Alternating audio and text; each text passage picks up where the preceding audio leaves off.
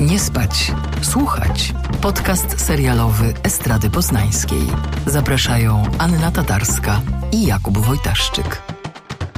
Dzień dobry Państwu, witamy w 112 odcinku podcastu Nie spać, słuchać. Z tej strony Kuba Wojtaszczyk, a ze strony francuskiej Anna Tatarska. Cześć Aniu, jak w kan. O, bonjour, bonjour. E, tak, z góry przepraszam tutaj za jakieś głosy w tle, ale siedzę właśnie na dachu Pałacu Festiwalowego, ponieważ jest to zdecydowanie najcichsze miejsce, jakie udało mi się znaleźć i żeby był w nim jeszcze internet, więc y, jakieś okazjonalne tutaj tupania czy okrzyki to absolutnie nie ja. Czy już masz swojego filmowego faworyta? Nie, nie mam i robi się późno i naprawdę mam poczucie, że w tym roku nic nie wiem, ale ma to związek po prostu z brakiem takich objawień, powiedziałabym. Wolałabym mieć faworyta już. Mam tam jakieś typy przewidywania, ale nic, wiesz, poważnego. No dobrze. W takim razie może zacznijmy nasz, e, nasz podcast, skoro się spieszysz. Ale e, powiem Dziś... ci tylko, że się bardzo cieszę, bo dzisiaj się nie będziemy kłócić. No chyba nie będziemy się kłócić, faktycznie. No dobra, no ale to tak nakreślę najpierw. Dajesz. Czyli dziś wracamy na platformę Apple TV Plus, by pogadać o nowym serialu z Elizabeth Moss, która gra w takim serialu właśnie Lśniące dziewczyny, taki jest polski tytuł. Memories are fragile. I want us to sketch out the right man. We just need enough details for someone who knows him. It won't work. No one knows him. Twórczynią serialu jest Silka Luisa, no i za produkcję i reżyserią odpowiadają chyba w 100% kobiety. I sama Moss e, reżyseruje bodajże jeden lub dwa odcinki, mm, ale jest jeszcze taka jedna reżyserka, na którą zwróciłem uwagę, to jest Michelle e, e, McLaren, która ma na swoim koncie takie nieznane tytuły jak Breaking Bad, Gra Tron czy The Walking Dead. No i Śniące dziewczyny to jest adaptacja książki Lauren Bakes o tym samym tytule, a za scenariusz odpowiada Katrina Albright. No i tyle z tych technikaliów. Możemy jeszcze dodać, że to jest taki, jak to się mówi po polsku, miniseria. To znaczy najprawdopodobniej nie będzie drugiego e, sezonu, bo jest to na razie tak określane jako właśnie limited series e, i osiem odcinków utrzymanych w takim klimacie metafizycznego thrillera z bardzo ciekawą dynamiką na linii zabójca, ofiara, ale to może opowiesz y, o fabule tutaj, żeby wyjaśnić co i jak. No właśnie, fabuła jest idealnie stworzona dla Elizabeth Moss, która w takiej traumie czuje się jak w mięciutkich kapciach. I filmowej, też, filmowej, Kuba. No oczywiście, oczywiście, że filmowej. Znaczy, tam nie wiadomo, co się u tych scjentologów dzieje, ale e, okej. Okay. W takim razie mamy lata 90., dokładnie ich początek, Chicago. No i Kirby to jest ta główna bohaterka, którą gra Elizabeth Moss i e, jak ją spotykamy, to wiemy, że jest pracownicą archiwum gazety Chicago Times. Od jakiegoś czasu ma wrażenie, że gubi się w rzeczywistości mm, i ta zmiana zmienia się, ta zmiana dzieje się nieustannie. To znaczy od takich małych rzeczy typu jej kot pewnego dnia okazuje się psem, albo kanapka, którą lubiła wszyscy mówią, że lubiłaś tę kanapkę, ona nagle tej kanapki nie lubi, po takie duże zmiany, jak to, że pewnego dnia orientuje się, że jest mężatką. Tak, wychodzi z domu, w którym, który dzieli ze swoją mamą, a wraca do domu, który dzieli z mężem, to znaczy o tym, że jest to mąż, dowiaduje się ze swojego notatnika, bo taką jedyną pewną rzeczą w życiu Kirby jest to, y, że prowadzi ona coś w rodzaju pamiętnika, ale zamiast zapisywać tam swoje przemyślenia y, na temat świata y, i, i, i notować skrzętnie emocje, ona zapisuje fakty i po prostu musi sobie pisać na przykład, nie wiem, mama, coś tam, ileś tam lat, pies nazywa się tak, mąż nazywa się tak, pracuję tu, a tu, poszłam gdzieś, jadłam to. W sensie ona tak naprawdę prowadzi dziennik swojej tożsamości, która, tak jak wspomniałeś, nieustannie ewoluuje. Powody tej sytuacji bardzo długo w serialu pozostają niejasne i musi po prostu sobie przypominać, kim jest i gdzie jest. No, problem polega na tym, że, że z czasem się okazuje, że rzeczywistość utrudnia i to zadanie, i że dziennik to już może nie koniecznie wystarczy. Tak, no i na szczęście w tej gazecie mm, znajduje się dziennikarz, który zaczyna interesować się morderstwami kobiet. I Kirby orientuje się, że to może być połączone z jej historią, ponieważ w przeszłości padła ona, znaczy została zaatakowana przez e, kolesia, którego słyszała tylko głos, e, prawie ją zabił mm, i pozostawił w jej wnętrzu paczkę zapałek. Pamiątkę, tak, to jest y, taki typowy motyw, mam wrażenie, właśnie z thrillerów, y, gdzie, gdzie akcja y, zawiązuje się wokół śledzenia mordercy, że, że, że jest ten typ mordercy, który zostawia jakieś, jakieś ślady, często to są jakieś symboliczne mm, przedmioty, czy, czy, czy jakiś rodzaj um, wskazówki. W domyśle przestępca być może ze względu na swoje rozbuchane ego chce być, ego, widać, że za długo się ze zagranicą, ego, chce być, chce być złapany, a może właśnie z poczucia bezkarności zostawia te rzeczy w przekonaniu, że i tak policji się nie uda tego skleić do kupy. No i w sumie tutaj w tym przypadku y, coś w tym jest, ponieważ moment, w którym my wchodzimy w tą akcję, która notabene potem skacze też między różnymi dekadami, e, dodajmy, to jest e, sześć chyba lat po tym, jak, e, jak Kirby została mm, napadnięta. Ona ma na brzuchu um, taką bardzo dużą bliznę o charakterystycznym kształcie, przypominającym krzyż. No i właśnie orientuje się, że ofiara, która mm, została przez policję znaleziona, była w podobny sposób zmasakrowana.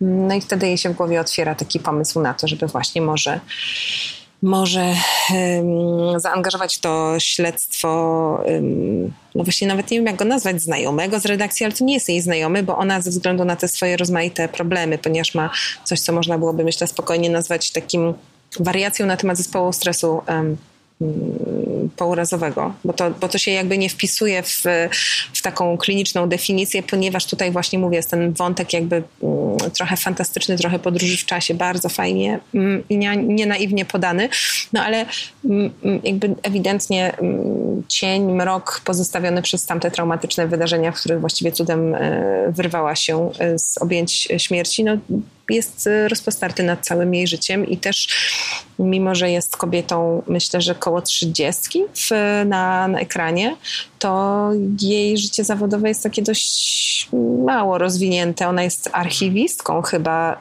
czy nawet nie wiem jak to, to taką asystentką w redakcji, która się zajmuje po prostu wygrzebywaniem z archiwów e, zleceń i fragmentów, e, które są dziennikarzom e, potrzebne i nikt e, nie pamięta jej imienia, tak? Ona jest dla tych ludzi przezroczysta, ponieważ ma, ma wyłącznie funkcję. No i tutaj się pojawia i teraz ty mi przypomnisz, jak on się nazywa. Jak się nazywa grany przez Wagnera Murę? Dan. Dan, Dan. Tak, Dan. Tak. Dan jest, jest reportażystą. Możemy dość szybko wywnioskować, że z jednej strony uznanym z pozycją, ale z drugiej strony on też ma swoje problemy, problemy, które go zresztą na jakiś czas z pracy wyłączyły. Jest też e, samodzielnym ojcem, którego rodzinę dotknęła, dotknął jakoś tam problem uzależnień szerzej.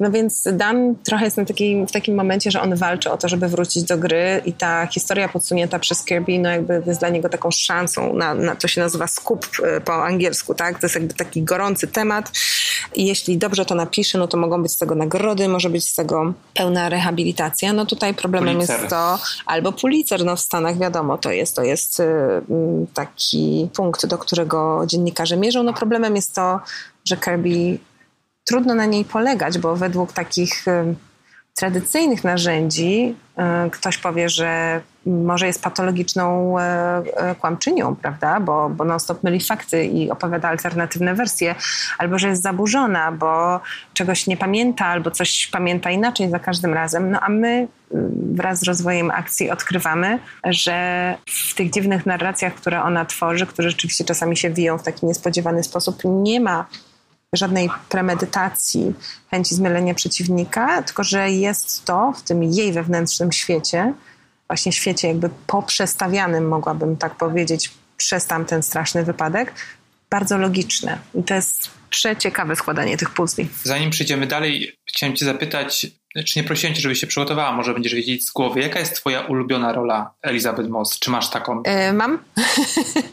mam, najbardziej lubię Elizabeth Moss. Nie, właściwie dwie, bo ja mam dużo, bo ona jest fantastyczną aktorką, ale najbardziej ją lubię w serialu Jane Campion Top of the Lake. No właśnie, ja ją najbardziej lubię w filmie As Jordana Pila, dlatego, że e, po pierwsze jest na drugim planie, bardzo wyrazista i gra zupełnie inaczej niż w tych innych serialach. W sensie, nie licząc Madmana, który ją jakby wybił i ona tam była zupełnie, miała inną postać. Ten serial też był wielosezonowy, więc ta postać ewoluowała. Ale właśnie w Top of the Lake czy mm, w podręcznej. Jeszcze The Square. The Square to jest y, genialna, tak. genialna tak. jej y, rola. Myślę, że właśnie też fajne jest to, że, że ona występuje też w zagranicznych produkcjach. W sensie my zwykle mówimy zagranicznych, mamy na myśli amerykańskie, ale ona jako tak. Amerykanka występuje też w europejskich e, produkcjach i właśnie tutaj w szwedzkim filmie, ale też przecież występowała w takim filmie e, High Rise na podstawie e, książki Ballarda, Ballarda, którego tak sobie ceni też przecież David Cronenberg e, u boku Toma Hiddlestona w takim jakimś futurystyczno-dystopijnym e, e, obrazie prze, prze, przeciekawym. No i widać, że ona potrafi się odnaleźć w takich y, nietypowych, zagmatwanych narracjach. Tak, tylko że ona jakby głównie jest kojarzona w, w, tym mainstreamie z takimi właśnie rolami jak ta, że jest ta trauma, jest to przeżywanie, jest ta właśnie postpodręczność, jak i taka chyba postać, która jest jej, z nią najbardziej skojarzona. I powiem ci, że jak zobaczyłem pierwszy odcinek, to mnie to od razu odrzuciło, że znowu gra, e, w sensie ona jest absolutnie e, pociągająca, w sensie wiesz, przy, przy, przyciąga twój wzrok non-stop. Ona jest niesamowitą aktorką, tylko cały czas jakby pozostaje w tym takim właśnie swoim traumatycznym sosie i straumatyzowanym może tak, i to, jak i właśnie powiedziałaś, y, że ona jest niewiarygodną narratorką. I to jest taki też motyw, o którym my rozmawialiśmy przy okazji tego satyry, satyrycznego serialu z Bell, tak? O tym na Netflixie, o tej kobiecie w oknie, coś tam. No i to właśnie, ja to trochę tak skojarzyłem, ten serial właśnie z takim, z kolejnym takim serialem, że znowu nie wierzymy kobiecie, bo kobiecie coś się stało, no i właśnie dlatego jest tą niewiarygodną narratorką, i nie do końca możemy, wiesz, e, jej ufać. A teraz powiesz, że potem obejrzałeś drugi odcinek i zmieniłeś zdanie. Dokładnie tak. Dokładnie tak i super wyszło, bo zbingowałem, e, obejrzałem sześć odcinków. Po tym pierwszym e, zbingowałem pięć każdy trwa około 50 minut, więc pozdrawiam siebie i mój wolny czas. Kuba, ja pozdrawiam siebie, która oglądała ten serial w Cannes, gdzie od 8.30 do często pierwszej w nocy siedzę w kinie, a jednak udało mi się znaleźć czas również na pięć odcinków, więc... Nie wiesz. No, wyobraź sobie, więc chyba jednak jest coś na rzeczy rzeczywiście. Mm, I według mnie ten sekret polega na tym, że tutaj też w bardzo nieoczywisty sposób i tak trochę będziemy mówić naokoło, wiadomo, bo, bo po prostu nie ma trochę sensu tutaj Spoilerować, tak. zdradzać, bo rzeczywiście jakby to nie chodzi o taki klasyczny spoiler, tak jak nie wiem, przy filmach Marvela są te spoilery i wszyscy ich po prostu chronią, jakby to była korona królowej brytyjskiej. Tylko tutaj jakby ten serial jest otwarty na widza. Widz jest, mam wrażenie, aktywną częścią konstruowania tej opowieści, która oczywiście jest już skonstruowana i tylko jest nam podawana, ale masz takie poczucie, że, że jakby rzeczywiście towarzyszysz e, Kirby e, i Danowi w, jakimś takim odkrywaniu tego wszystkiego, w próbie układania tych bardzo właśnie skomplikowanych, rozsypanych, mikroskopijnych czasami, czasami puzli. A poza tym sekretem tej bohaterki jest też to, że ty mówiłeś tutaj o tym, że o właśnie jedzie y, wózek y, z winem ale niestety nie do mnie, więc będę mówić dalej, że ta bohaterka bardzo łatwo mogłaby być, jak to się mówi brzydko, typecastowana y, jako taka, prawda, ofiara, straumatyzowana y, kobieta, która po prostu y, żyje z tym, z tym cieniem, z tym takim duchem na, na ramieniu. Natomiast ta bohaterka jednocześnie nie tracąc nic z tego swojego rozchwiania, kruchości, z tych wątpliwości kłębiących się w jej głowie, staje się kimś, kto odzyskuje powoli władzę. Robi to w sposób bardzo żmudny, trudny. Ona sobie musi na to zapracować. To jest takie wydzieranie kawałek po kawałku. Nie budzi się jednego dnia, zostaje jakąś po prostu super bohaterką, która nagle ma moce mm, ścigania i, i karania y, przestępców, którzy nienawidzą kobiet nie, to jest mało glamour, to jest bardzo dużo papierologii, bardzo dużo biurokracji, bardzo dużo pokonywania właśnie własnych takich um, ograniczeń, ale ona, ona to robi. I, I, to jest fantastyczne, że, yy, że jakby fascynuje ci siła, która jest bardzo nieoczywista i też jest bardzo, mam wrażenie, delikatna. To nie jest taka charyzma, jaką często widzimy w takich yy, revenge stories, prawda, gdzie właśnie nie wiem, w stylu Kill Billa.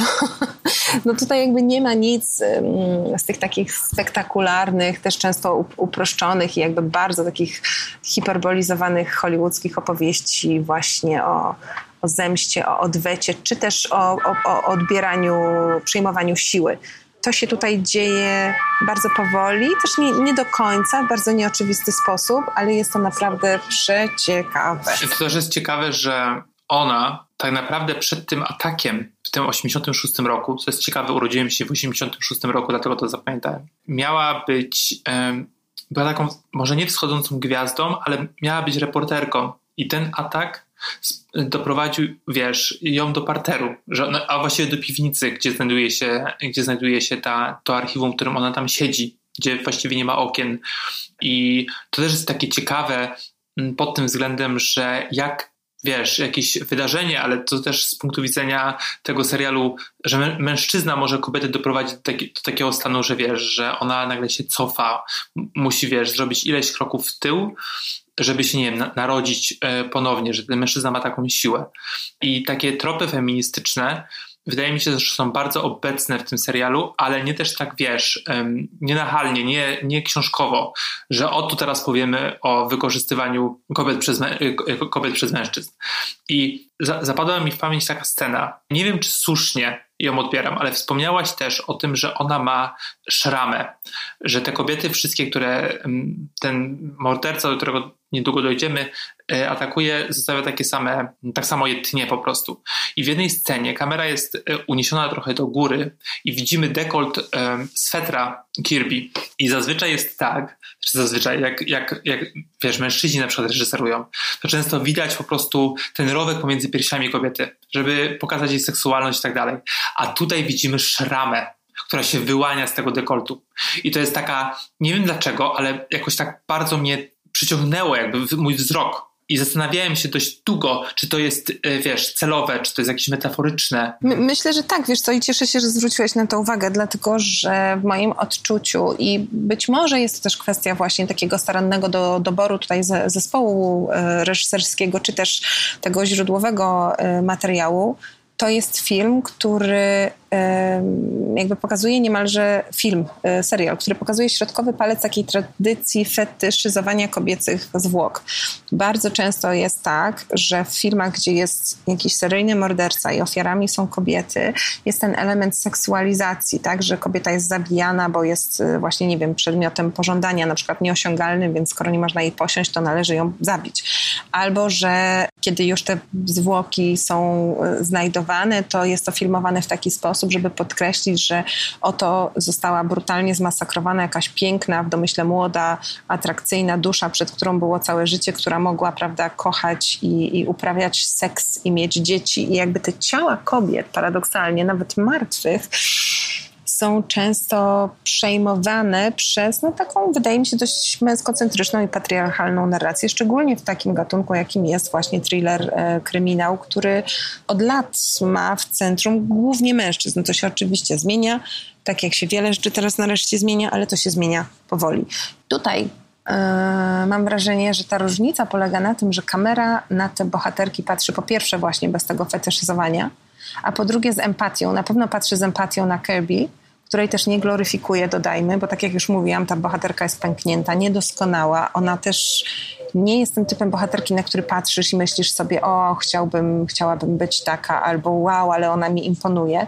Ona jest momentami irytująca, momentami beznadziejna, momentami naprawdę nie wiesz, o co jej chodzi, ale jest w niej jakaś taka zwierzęca determinacja, bo ona wie, że to śledztwo, w które się angażuje, to jest szansa na odzyskanie własnego życia, które jej ktoś skradł, które jej ktoś skradł przemocą, podstępem, brutalnie i jakby ten złodziej jest w posiadaniu jej narracji, a ona chce mieć ją e, z powrotem dla siebie ale sposób, w jaki jest obserwowana, tak jak powiedziałeś właśnie o tej bardzo symbolicznej scenie z dekoltem, ale też, też te, te ciała, które się tutaj pojawiają, zarówno mm, no, jakby w scenach y, serialowych, w kadrach, ale też na rozmaitych zdjęciach, które Dan i, i Kirby y, no, nie, nieustannie oglądają, które skądś wygrzebują. To są zdjęcia z różnych epok, polaroidy, um, zdjęcia robione profesjonalnym sprzętem, kolorowe, czarno-białe, gorszej, lepszej jakości, zbliżenia, pełne plany w nich nie ma takiego jakiegoś uprzedmiotowienia tylko jest jakaś taka chęć powiedzenia widzimy was, mam wrażenie. I to jest coś, co jest w ogóle dla mnie w tych lśniących dziewczynach niemal e, wzruszające. Tak, to ciekawe, co powiedziałaś, bo też oni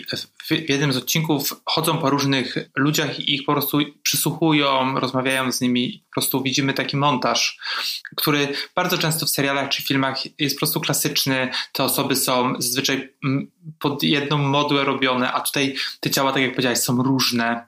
E, nie są tylko białe.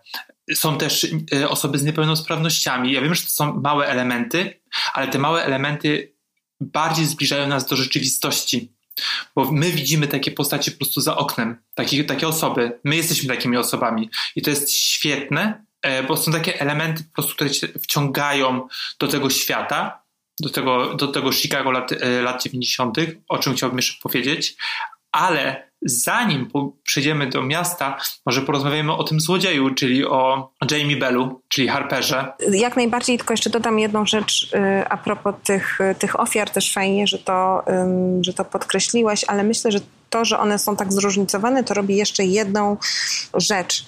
Bardzo często mam wrażenie, żeby uczynić taką kryminalną opowieść bardziej atrakcyjną w serialach czy też w filmach, morderca jest y, pokazany jako ktoś całkowicie jakby oderwany od rzeczywistości, jakiś rodzaj potwora, na pewno nie, nie człowiek. I też to czasami sprawia, że, że te ofiary to jest ktoś właśnie z kim się nie możemy zidentyfikować, ponieważ one się wpisują w jakiś arbitralny schemat oczywiście i to jest akurat historycznie e, prawdziwe, są, były to w przeszłości często na przykład e, kobiety w jakiś sposób pozbawione przywilejów, e, do, dodatkowo jeszcze nie tylko przez płeć, tak, czyli nie wiem, kobiety biedne, transseksualne, pracownice z seks branży i tak dalej, i tak dalej. I właśnie tutaj bardzo ciekawe jest to, że te kobiety, mm, przynajmniej te kilka, których historię w ogóle poznajemy, bo to jest tak skonstruowane, że niektóre z tych ofiar są przedstawiane w takich krótkich sekwencjach widzowi i to są takie dziewczyny, takie jak ty, takie jak ty, które nagle jakby zostają postawione przez los, przez okoliczności, przez tego mordercę w pozycji zastraszonej ofiary. I to robi taką dodatkową robotę. Może za daleko wybiegam myślami, ale też myślałam sobie o tym, że bardzo często w dyskusjach na przykład o tym, dlaczego ktoś nie zgłasza przestępstwa, szczególnie jeśli mówimy o przestępstwie seksualnym albo o przestępstwie, które jest jakoś związane z tym elementem seksualnym, napastowanie, stalking, y, gwałt y, czy, czy, czy jakaś inna przemoc, to nawet kobiety bardzo często mówią właśnie, że nie rozumieją, dlaczego nie zgłosiła, dlaczego to tak długo trwało i tak dalej. Mam wrażenie, że gdzieś na uboczu, na pewno to nie jest temat tego serialu, ale on też pokazuje pokrótce, a jednak niesamowicie trafnie, jak działa psychika osoby, która pada ofiarą manipulanta i jak bardzo szybko z kogoś samodzielnego, pewnego siebie, kto w teorii wiedziałby dokładnie, co zrobić, zamienia się w kogoś, kto zamyka buzię na kłódkę i milczy, bo jest sparaliżowany przez strach, ale też czasami przez wstyd czy przez niepewność. I to jest taki bonus w cudzysłowie z lśniących dziewczyn.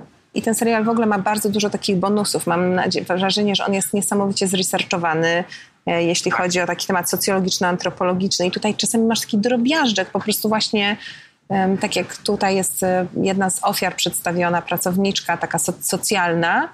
I to jest kilka minut właściwie takiej backstory, ale to ci naprawdę otwiera oczy po prostu na, na tyle rzeczy, że no szapoba dla, dla, dla twórców, dla twórczyń właściwie tego serialu. Ale mówiłeś o mordercy, mów. Moja ulubiona postać.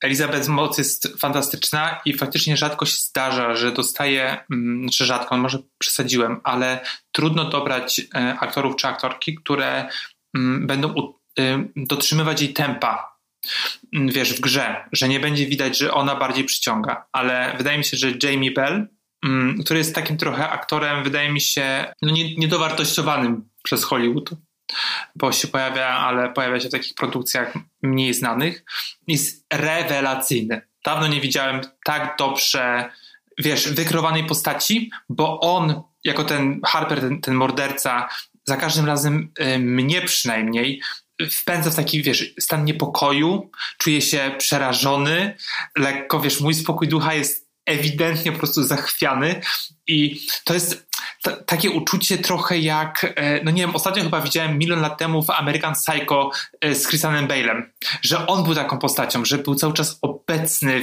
wiesz, bo, bo Harper podchodzi do tych postaci, rozmawia z nimi, wiesz, nawiązuje jakieś relacje z tymi kobietami przez lata. I to jest fantastyczne, jak on to robi, że gdzieś, wiesz, widać, nie wiem, w grymasie, co tak naprawdę myśli. Jest naprawdę ekstra. No, dla mnie e, ogromnym osiągnięciem Bella tutaj, jeśli chodzi o kreowanie tej roli, jest to, że on stworzył postać, która jest taka wręcz mm, zmysłowa. To znaczy, ja oglądając e, jego e, Harpera, zastanawiam się, jak on pachnie na przykład. Czy, czy Harper Curtis y, śmierdzi, czy jak do ciebie podchodzi, a ty już wiesz, w sensie ty widz, że to jest po prostu straszny potwór, prawda?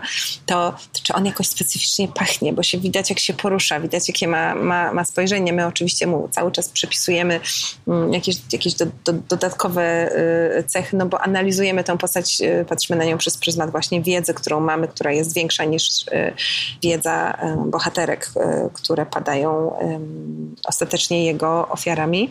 Natomiast krytyk Mark Kermode brytyjski kiedyś powiedział o, o właśnie Jamie Bellu, że on jest niesamowicie takim e, zmieniającym kształt, e, przeobrażającym się aktorem, który jest w stanie zagrać właściwie wszystko. No i tak, jak spojrzymy na jego dorobek, przypomnijmy, że on za, zaczynał w Billy Elliocie, bo pochodzi też z rodziny tancerzy, występował tam jako 13-14-latek.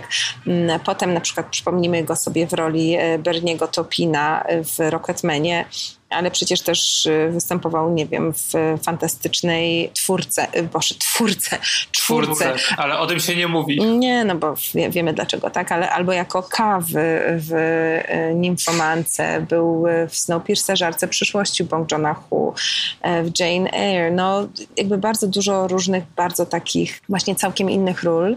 I paradoksalnie tutaj w tej postaci, którą bardzo łatwo byłoby szybko zaszufladkować jako postać negatywną, to się w ogóle spotyka, tak? Bo mm, Harper Curtis jest mordercą, który się wymyka stereotypom bardzo często i to też jest y, coś, co widzimy w narracji towarzyszącej y, wojnom, na przykład teraz wojnie na Ukrainie. O oprawcy mówi się w sposób, który ma go odhumanizować. Dużo łatwiej jest wyobrazić sobie, że ktoś, kto robi rzeczy niewyobrażalne, kto krzywdzi innych ludzi, kto odmawia im człowieczeństwa, kto traktuje ich jak śmieć, jest potworem. A Harper Curtis nie do końca jest potworem. On jest interesujący, on ma odruchy głębokiej empatii, jest świetnym obserwatorem, potrafi się zachować w sposób, który gdybyś go spotkał na ulicy czy w sklepie, wydałby ci się sympatycznym typem potrafi się właściwie wcielić w każdą taką społeczną rolę, którą chce odegrać. No tylko problem polega na tym, że przy tym wszystkim jest też psychopatą. Tak. Takim naprawdę bardzo, bardzo psychopatycznym mm, psychopatą i jeszcze właśnie z takimi, no nie wiem jak to określić, nie są magiczne zdolności, tak? bo też sam coś się boję, że jak będziemy używać tego słowa, to, to, to bardzo wielu słuchaczy z tych milionów naszych słuchaczy powie sobie, że to nie jest dla nich, bo, bo, bo jeśli to jest serial o podróżowaniu w czasie, no to na pewno nie, prawda? Ale to nie jest tak. Ja mam wrażenie, że tutaj no chociaż rzeczywiście ten element jakby przesuwania się między epokami jest... Yy, no jest, on istnieje, jest częścią tej opowieści, jest tutaj e, motywem, konsekwencją, jakby częścią tego mechanizmu to też w dużym stopniu on jest jakoś tak związany, mam wrażenie, z takim tematem jakby emocji i przeżywania. I tak jakby tak jakby zaginał, naginał takie zwyczajne, linearne postrzeganie czasu i oddawał ster w, tem, w tym temacie na przykład właśnie pamięci, emocjom, uczuciom. Tak, jakoś tak to odczuwam. Nie wiem, czy w ogóle wiesz, o co mi chodzi. Ja wiem, o co ci chodzi i tak myślałem mniej więcej do piątego odcinka, ale widziałem już szósty. A ja nie! Rozumiem, że wszystko się zmienia. Wszystko e, właśnie jest wytłumaczenie e, jego motywacji i wytłumaczenie jakby tej powiedzmy strony czasu magicznej. No i nie do końca mi to nie to satysfakcjonuje. Ale no, nie będę jakby zdradzać. To jest takie, no powiedziałbym, trochę pokraczne. Ale jeszcze zostają po, tych, po tym szóstym dwa odcinki, więc to może się tak naprawdę zmienić. Też dowiadujemy się, co to jest to, mm, w ogóle ten tytuł jakby jest wyjaśniony w szóstym odcinku. E, aczkolwiek e, to nie zmienia nic w tym, że serial trzyma w napięciu i tak naprawdę mm, no, chcemy dowiedzieć się, też zacząłem się zastanawiać w pewnym momencie, czy chcemy się dowiedzieć po prostu, jak on to robi i dlatego to oglądamy, ale nie. Jakby wydaje mi się, że, że po tych, po tych sześciu odcinkach wiem, że jakby ta historia mnie e, bardzo wciągnęła, jakby historia Kirby, e, niekoniecznie tych morderstw.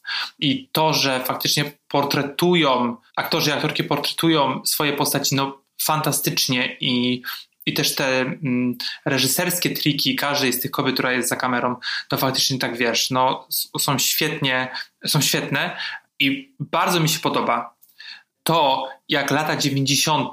są oddane w tym serialu, e, bo ty powiedziałaś, że, chcia, że, że mm, zastanawiasz się, jak e, Harper pachnie.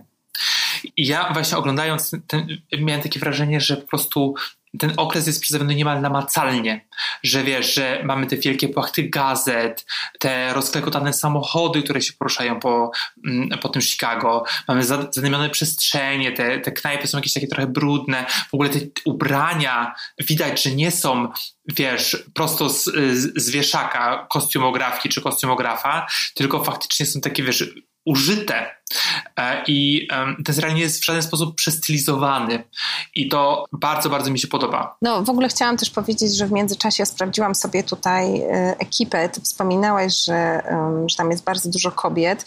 Wiem, że są pewnie osoby, dla których to nie ma żadnego znaczenia, ale na poziomie właśnie tych przemian środowiskowych i niesamowitej, niesamowitej systemowej, wieloletniej dyskryminacji kobiet w pionach e, technicznych, to w ogóle y, no, czapki z głów i jestem w szoku, bo oprócz tego, że serial jest, tak jak powiedziałeś, wyreżyserowany wyłącznie przez kobiety, wyprodukowany przez prawie same kobiety, muzyka, pierwszy mężczyzna się pojawia jako jeden z dwóch operatorów, ale dr drugą operatorką jest, jest kobieta, potem mamy y, kilku y, montażystów, ale znowu casting kobiety, scenografia kobiety, cały pion w ogóle dekorujący plan i kostiumy kobiety, make-up, no taki typowo kobiecy też ten, produkcja, asystentki, reżyserów, no jakby jest to po prostu niesamowicie e, sfeminizowana ekipa i e, będę operować stereotypem, jeśli powiem, że być może też to jest powód takiej też drobiazgowości, ale wydaje mi się, że no, że jest, że jest, jest w tym coś i, i rzeczywiście jakby sposób pokazania mm, tego świata, czy też tych światów różnych, które, które oglądamy na ekranie głównie lat 80., 90., e, ale też czasami są tam podróże do lat 70., czy nawet e, wcześniej. To jest zrobione z taką wręcz e, dokładnością archiwisty, a z jednej strony jest bardzo bardzo żywe, nie ma w tym nic jakiejś takiej sielskiej stereotypizacji czy leniwego opierania się na wyobrażeniach takich filmowych, bo przecież filmy też utrwalają te wyobrażenia jak to wtedy wyglądało. Są takie kody, prawda, w kinie. Dostajesz obrazek i masz tak, a Ameryka lata 50., a Ameryka lata 80. Tutaj tego nie ma, a jednocześnie jest, y, jest to no, bardzo tak y, skrupulatnie pokazane. I niesamowite jest też to, jak jest y, wykorzystany, wykorzystana jakby topografia miasta w budowaniu dramaturgii też często w nieoczywisty sposób, bo co prawda mamy takie klasyczne, można powiedzieć, ujęcia typu nie wiem, no ktoś idzie, prawda, jakąś tam samotną alejką i, i, i prawda, poczucie zagubienia czy napięcia y, narasta.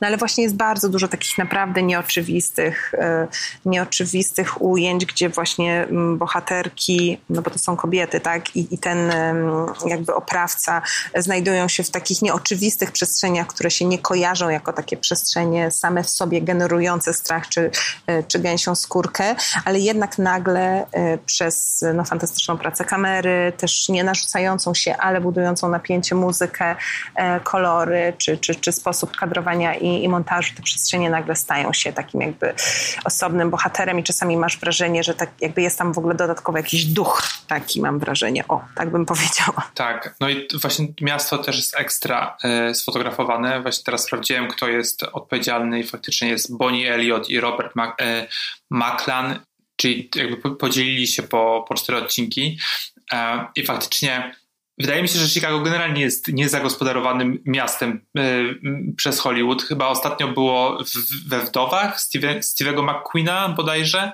i też to były chyba lata 90. E, więc tam wiesz, te żelazne mosty, te plaże, te wieżowce nagle, to wszystko jest tam no, świetne. I faktycznie Mm, no chyba wydaje mi się, że to jest takie idealne miasto do lat 90., bo, e, no bo wiesz, dla takiego polskiego widza można byłoby to trochę pomylić z Nowym Jorkiem, no bo są te wieżowce, wiesz, możesz tak jak powiedziałaś, nie? że masz jakieś takie klisze, które możesz wykorzystać, a tutaj faktycznie gdzieś e, twórczynie i twórcy starają się e, trochę przełamać ten schemat i e, no, to pięknie wygląda, takie pocztówki po prostu, znaczy pocztówki w, y, nie w tym negatywnym y, słowa znaczeniu, że tak wiesz, że wszystkie te kadry są takie smaczne i e, mimo, że brudne, to jednak e, coś sobie mają, że cię pociągają mm, do tego, że chcesz w tym świecie trochę, trochę pobyć mimo wszystko. No, zgadzam się i powiem ci, że bardzo lubię um, jak, bo to się dzieje teraz właśnie coraz częściej, że masz serial, który jest z jednej strony serialem gatunkowym, a z drugiej strony y, on no, robi coś, y, coś nowego jakoś wywraca Twoje oczekiwania, e, które masz po tym, jak dostajesz sugestię zawartą w zwiastunie, albo oczekiwania, które e, przyszły wraz z zobaczeniem, kto gra mm, w serialu, albo kiedy się ten serial dzieje, albo czego dotyczy. No i dla mnie e, Lśniące Dziewczyny to jest naprawdę jackpot. Zaskoczył mnie ten serial, to była twoja sugestia, żebyśmy o nim porozmawiali. Bardzo się cieszę, że zwróciłeś na niego moją uwagę. Mam wrażenie, że Mm, bardzo dużo jest teraz serialowych produkcji. My też rozmawiamy o różnych, przecież nie wszystkie, o których mówimy, nas, nas zachwycają. Czasami chodzi o to, żeby, żeby się przyjrzeć czemuś, co jest popularne albo ważne, ale nie, nie zawsze jest to 10 na 10. No, lśniące dziewczyny będą w tym roku bardzo wysoko e, w tym moim rankingu, chociaż jak wiemy, jeszcze mi został mały kawałeczek, więc mam nadzieję, że nie złamią mi serca. Wiesz co, może to będzie, e, jak to się nazywa, w Ameryce mówi się hot take, niepopularne stwierdzenie, ale według mnie śniące dziewczyny są lepsze niż Marys i Stan. I, bo to jest po, podobne, podobny gatunek. Nie, ale to, dosko- to jest doskonała rekomendacja, chciałam powiedzieć. Doskonała. To teraz już nikt, kto nas, kto nas słuchał, nie może tego nie obejrzeć. Gorzej jak wiesz, jak już nie, nie, będą się, nie będą chcieli słuchać. Bo jednak y, Mercy Stone jest super popularna. Y, nie będę mówić dlaczego, ale wydaje mi się, że, y, że ten świat mnie bardziej pochłonął i być może dlatego, że te wszystkie tematy, o których powiedzieliśmy, nie są takie nadarczywe, że to są takie, takie właśnie jak ta szrama, w, e, to co powiedziałem na początku, ta szrama w, w dekolcie, że to są takie po prostu dla inteligentnego, dla inteligentniejszego widza, widzki być może, że po prostu nie ma tego tłumaczenia, nie ma tej nadbudowy, tylko po prostu sam to musisz, sama to musisz wyłapać. To wiesz co, ja bym jeszcze jedną rzecz dodała na koniec. Myślę, że lśniące dziewczyny, w tym sensie o wiele bardziej niż, niż, niż Mare, chociaż Mare też to robiła, są dowodem na to, co się dzieje, jak masz w typowo męskocentrycznych gatunkach e, wodze i jakby to kierowanie przejmowane przez kobiety, ale te postaci nie są postaciami pierwotnie męskimi, którym e, scenarzysta pod wpływem nacisków zmienił imię, tylko są postaciami, które są od początku e, do końca stworzone jako kobiety, bo tak jak w życiu, tak samo na ekranie, to po prostu e, wnosi inny punkt widzenia, inne skojarzenia, inną wrażliwość, inne doświadczenia, inne kształtowanie przez społeczeństwo, inne traktowanie przez ludzi, też przez system sprawiedliwości i policję, co tutaj jest bardzo ważne. Także no, mam nadzieję, że mm, że ten serial sobie świetnie poradzi w najbliższym sezonie nagrodowym, chociaż nagrody oczywiście tracą teraz nieco na, na znaczeniu i na prestiżu, ale wciąż jest to jakiś tam wymierny, wymierny miernik, wymierny miernik sukcesu. No mam nadzieję, że ten serial sobie poradzi, że nie, że nie przepadnie, że nie, że nie zniknie, bo po prostu yy, jego komercyjny, prestiżowy sukces będzie znakiem, że potrzeba więcej. No dobrze. W takim razie polecamy i do usłyszenia za tydzień. Dziękuję, Aniu. Nie, no to ja bardzo Ci dziękuję. Przepraszam za Pana z wózkiem. Było w nim różowe wino, które y, jak się dobrze uwinę, to może uda mi się y, złapać kieliszek przed następną projekcją trzygodzinnego filmu. Pozdrawiam. Pozdrawiam. Do usłyszenia. Na razie, papa. Pa. pa. Nie spać, słuchać. Producentem podcastu jest Estrada Poznańska. Wszystkie odcinki znajdziesz na estradapoznań.pl.